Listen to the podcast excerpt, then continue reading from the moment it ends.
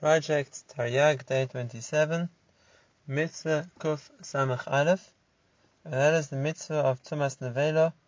The Neveilah is an animal which dies, and the carcass of the animal is Tumma. Why is this a Mitzvah? So the Khinuch here quotes the Rambam, who gives an introduction to this and many other Mitzvahs, which are counted according to the Rambam's opinion. And that is, he says as following, that even though there's no instruction regarding a neveilah. In other words, there's no mitzvah to become tamei or not to become tamei. But the mitzvah over here is that there's a din in the Torah regarding a person who is tamei neveilah, and therefore fulfillment of the Torah's din for a person who is in this situation of being tamei, having touched the carcass of a dead animal, was called a mitzvah according to the Rambam's account. He brings a Sifra. And the pasuk says that a person should not touch the carcass of a dead animal. So, says Sifra, does that mean that if he would touch it, he would get malchus? And the halacha is no, he doesn't. That if a person wants to touch it, they can. And the pasuk, these will make you tamei. So the Sifra asks, does that mean a person is meant to go and make himself tamei? And the pasuk says, you're not meant to make yourself tamei. Which means a person can decide to become tamei if he wants to touch something which will make him tamei, and a person can decide to not become tamei and not touch something which will make him tamei. So what's the mitzvah over here? That if he is tamei, then the halachas of tumma apply to him. This, according to the Rambam, is a mitzvah.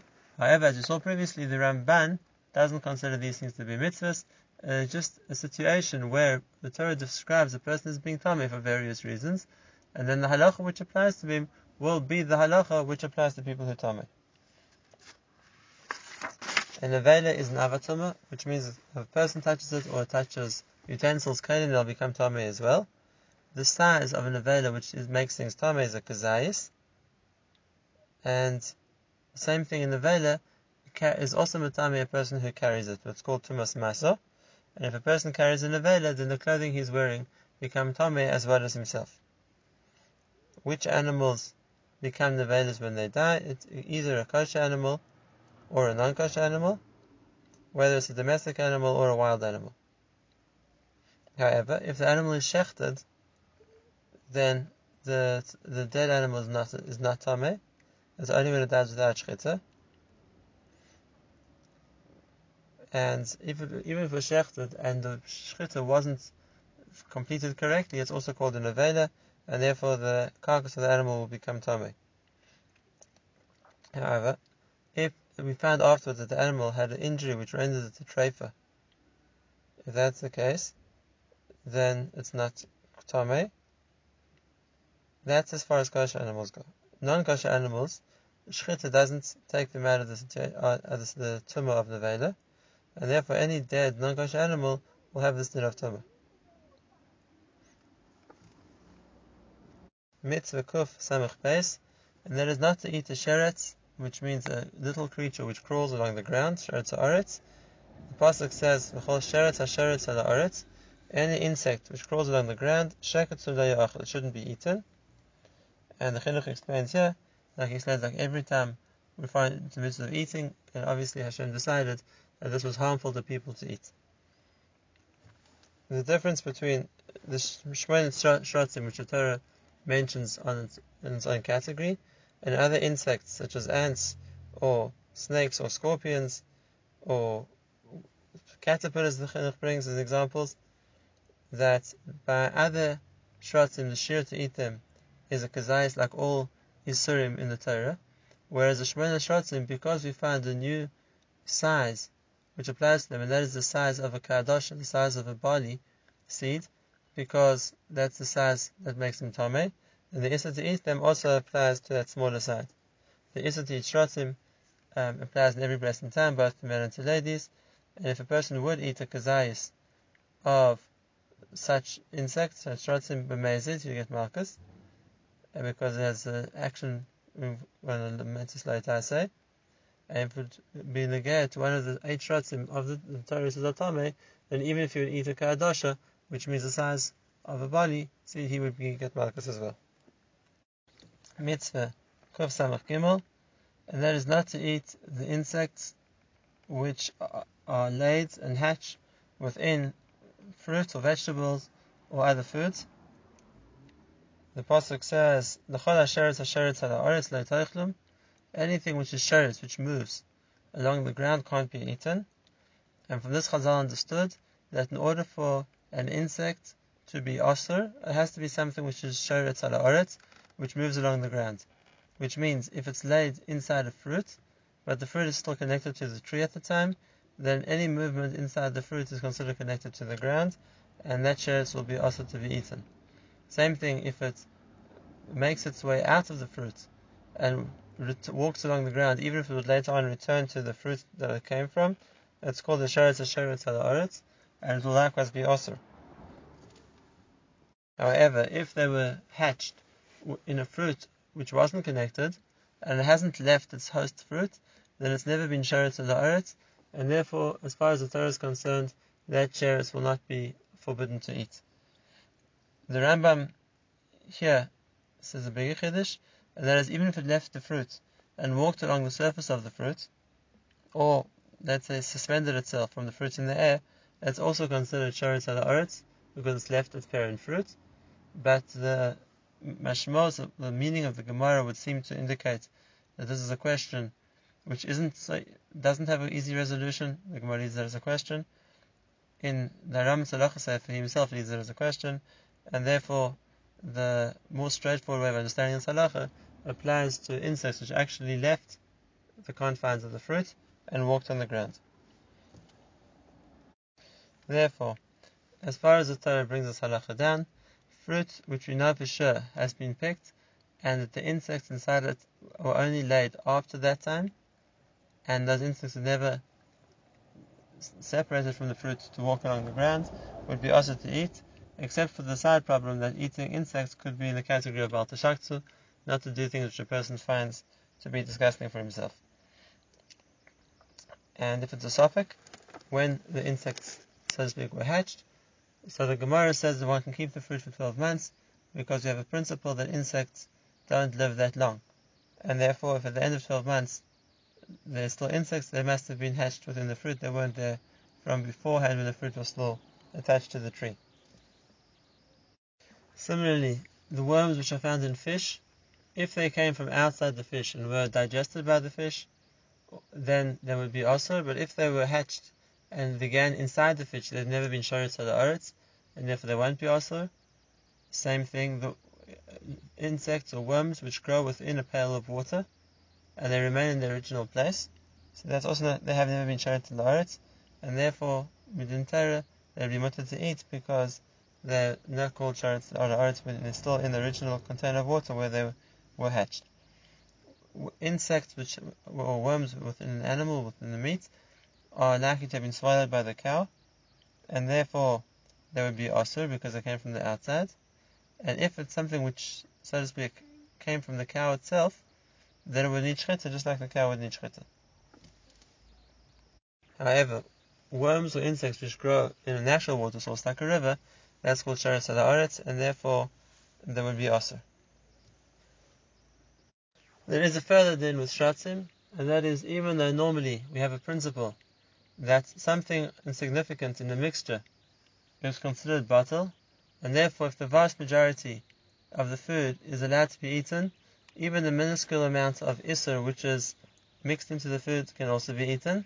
When it comes to an insect, sheretz, there's a din called biria, which means something which is a full living entity on its own, such as any small insect, fly, or worm. They're all an existing independent living entity on their own, and the rule we have, according to the Babli, which is how we hold, that something which is a biria, something which has its own, so to speak, life, can never be batel, can never be considered to be nullified to the mixture it's in, and therefore, even if one has a tiny insect within a vast quantity of food, the whole amount would be also to be eaten because of the chashash that a person might eat the insect which is asur, and that would retain its status of being asur.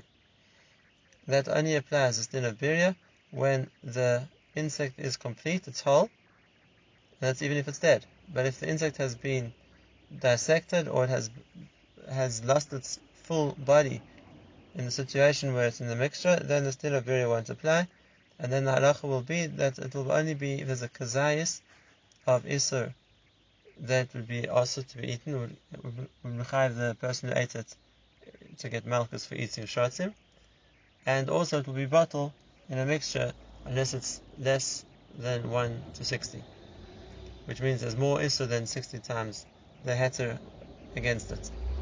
Same thing when it comes to eating a biria. If a person eats a biria, he's chayav malchus, even though that's much smaller than the normal share of eating yisurim, which is a kazayis. Just like we have this din of biria by shratzim, the other dinim also, which the halacha says, are not bottled in a mixture. Most yisurim are bottled in a mixture. If there's 60 times the mutter, which means food which one can eat, in ratio to the food which one can't eat, one can eat the whole amount. But the various other yisurim which the Torah also is more machmir about, and then things which are very valuable or are bought because in individual units because of their importance, what we call a davar shebaminion, also isn't bottled, and therefore even one such item in a much bigger mixture will render everything also.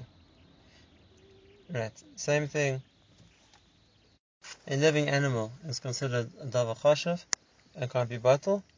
However, the Khinuch holds that a dead animal would be bottled because it's not one of the 7 things which are always counted and sold as individuals, units. A dead animal doesn't have that importance, and if that's the case, it would be bottled to other animals in a big enough quantity. There's another din as well of something not bottled, and that is something which is readily discovered by, which means something of a size that a person would use to treat a guest with.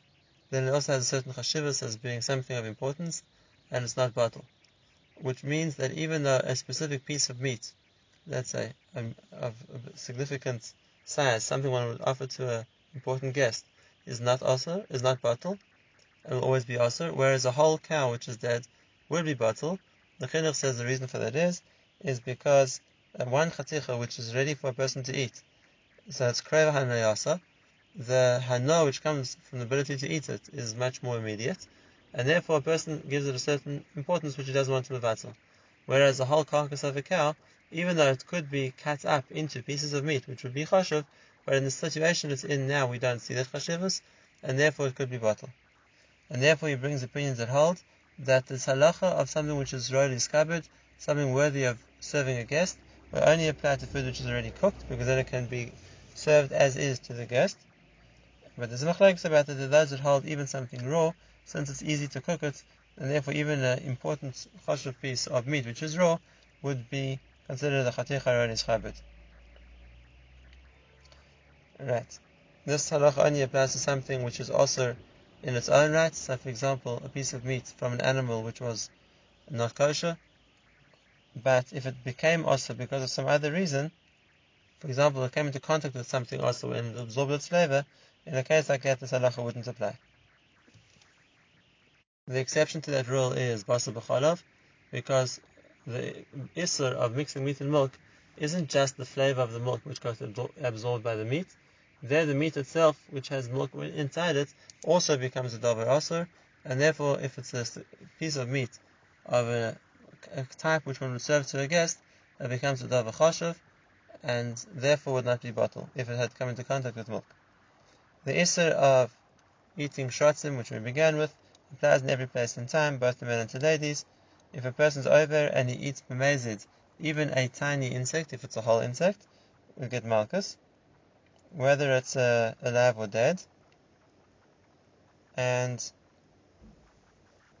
if it's not a full insect, then you have to have a kazayis of it to be chayiv in malchus, because it's like every lotus in the Torah which involves an action.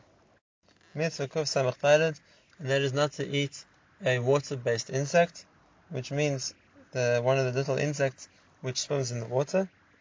And the Rambam learns that there's one Isur in the Torah for non-kosher fish, and another Isur in the Torah for water insects which aren't fish. The Ramban disagrees, and the Ramban says that this pasuk of Al Tashaktu Nafshosechem B'chol Asheretz Asheretz, a person should not defile themselves with any moving creature, isn't specifically relating to water-based insects. It's a general azhara, it's a general exhortation not to eat shratzim. and therefore it doesn't get counted as a mitzvah in its own right. And the rule is that averos which come as a generalization or to sum up a category.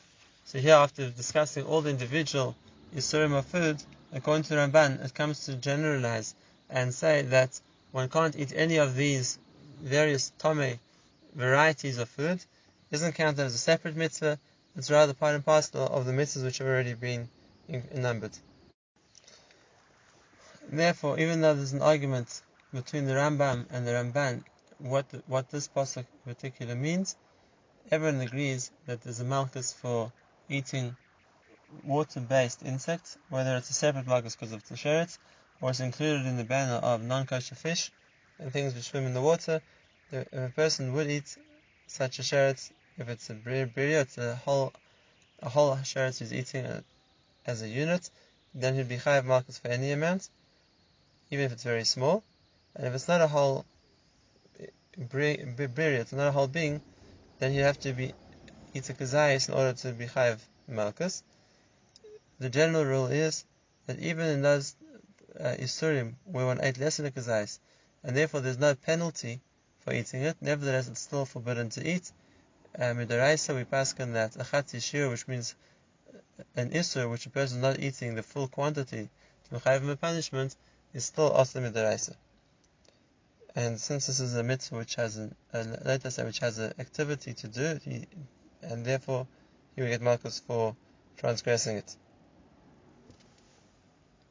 Mitzvah Kuf Samech, according to the Rambam, and that is the isur from eating to eat shratzim, which form from something which ferments, even though it doesn't get laid from the interaction of a male and female of that species. The Rambam learns from the pasuk, a person shouldn't defile himself with any kind of sheretz on the ground, and he understood based on the Chazal that means a sheretz which doesn't come from peri-virivia, it's not produced by the parents of that species, and so to speak, it's spontaneous, generates from something which begins to decompose or to ferment.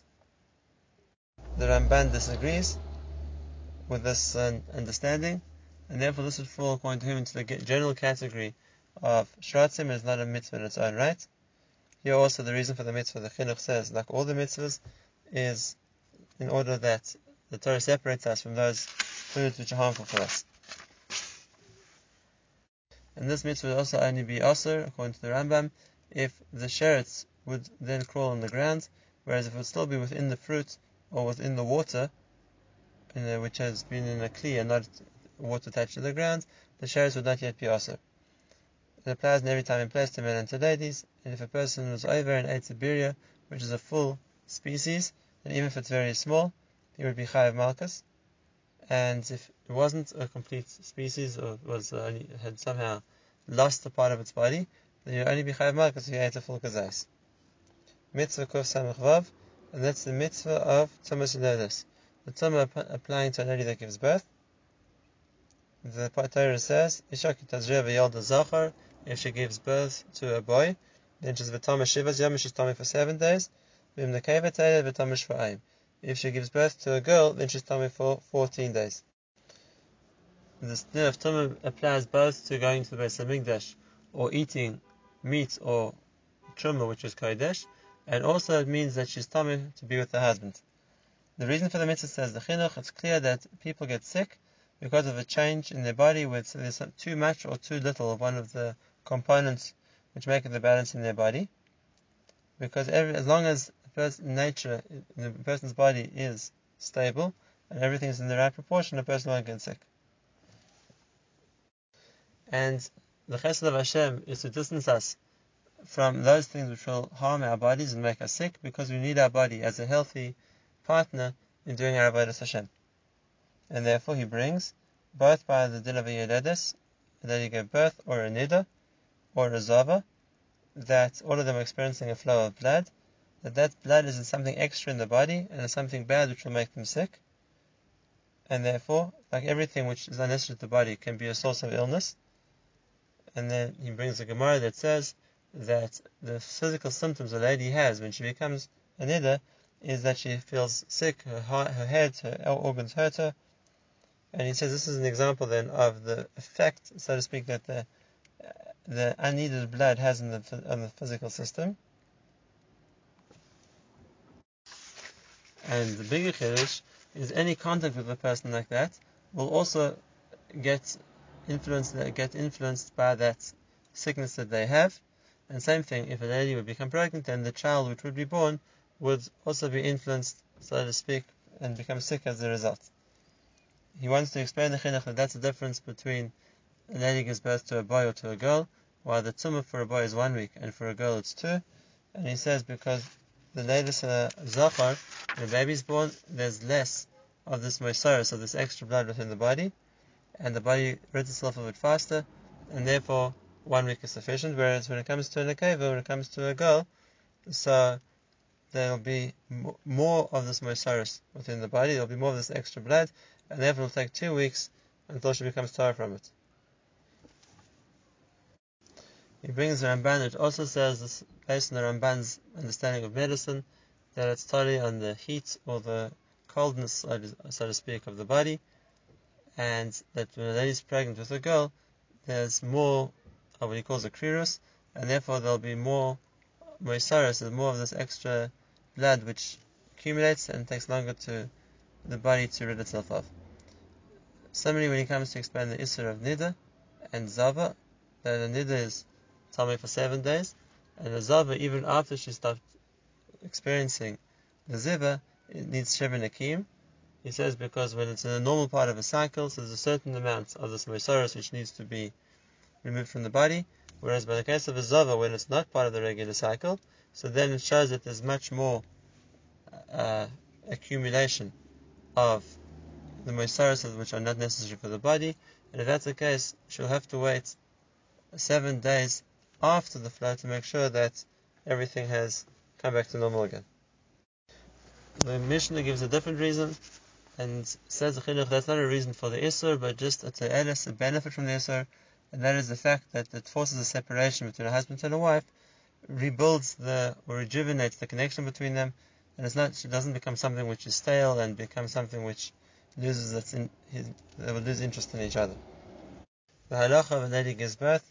It doesn't make a difference if the child is alive, alert, and dead, or even if she miscarries, as long as it has the tzura, the form of a child, she'll be tamei later, because we assume that even if she miscarried just the embryonic sac, we assume that there was a baby once inside that.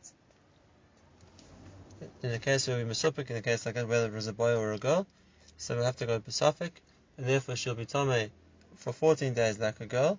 Whereas the yemei tohar, which come afterwards, should only keep the smaller amount of yemei tar, which is the remainder, until 40 days, like a boy, because for a girl, she remains tar after the initial 14 days until 80 days. Less than 40 days is not yet considered a child, and therefore she doesn't get the din of a Yoledis.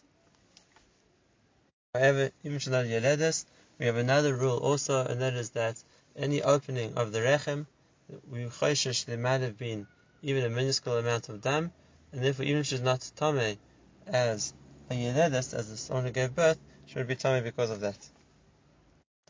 Redeem Torah, a lady gives birth to a boy that day, and the following 6 days, or the 7 days, she's tamei, and then afterwards she can go to mikvah to immerse and make herself tar, and then for the following 33 days she's tar, regardless if there's a re'iyah of dam or not. And that's for a husband. For the Beis Hamikdash, she has to wait until the end of the 40 days. For a girl, for 14 days, including the day she gave birth, she's tamei, and thereafter she can purify herself in a mikveh, and she'll become tar to her husband for the following 66 days, regardless if she saw a re'iyah or not. And at the end of 80 days, then she'll become tar also to go back into the Beis Hamikdash. And even though the blood will continue to flow, let's say regardless, the Torah decided for 7 days, in the case of a boy it's tamei, and after that it's tar, and says the Khinuch, this is Baruch HaYadeh Kol Chachmo Ki Kol Aser B'Tam Nachon U'Mechuyuv. HaKadosh Baruch Hu understands how He created the human body, and therefore He did everything correctly, but He understands and tells which time the dam is something which is mazik, and once they just won't be mazik anymore. However, Klai Yisrael are knowing today to be machmir, and therefore, as long as there's still a re'iyah of dam, no one is going to be matir the Yoledis. And even after she stopped being roya dam, we machmir until she waits 7 days. She doesn't say anything after that, and then we have no sfekus anymore of worrying about if it's for a boy or a girl or a sofek, because in every case, as long as there's still a re'iyah dam, she'll be tamei, and after she'll always require 7 days before she can go to the mikveh and become tar. This din that Yoledis is Tome applies in every time and place. And if a person will be over in it and have relations with the Yoledis during the amount of time that the Torah says she's asur, or even after that, as long as she hasn't been matayr herself and gone to a mikveh, has gone against this isur asay. And besides for the isur of Yoledis, there's also a shayla of an isur of nida, which would apply to, or similar to the case by Yoledis. And therefore, they would both be chayiv the penalty of koris, which is the punishment for having relations with a nida. If it was done by mezid, if it was done by shogeg, so they would have to bring a korban, chatos, like every time when a person's over an avera which carries a koris, b'shogeg. The second part of the din, and that is the din of the Yoledis is Tommy for kodshim, or to go into Beis HaMikdash, obviously doesn't apply today when we don't have a Beis HaMikdash or the kodshim to deal with.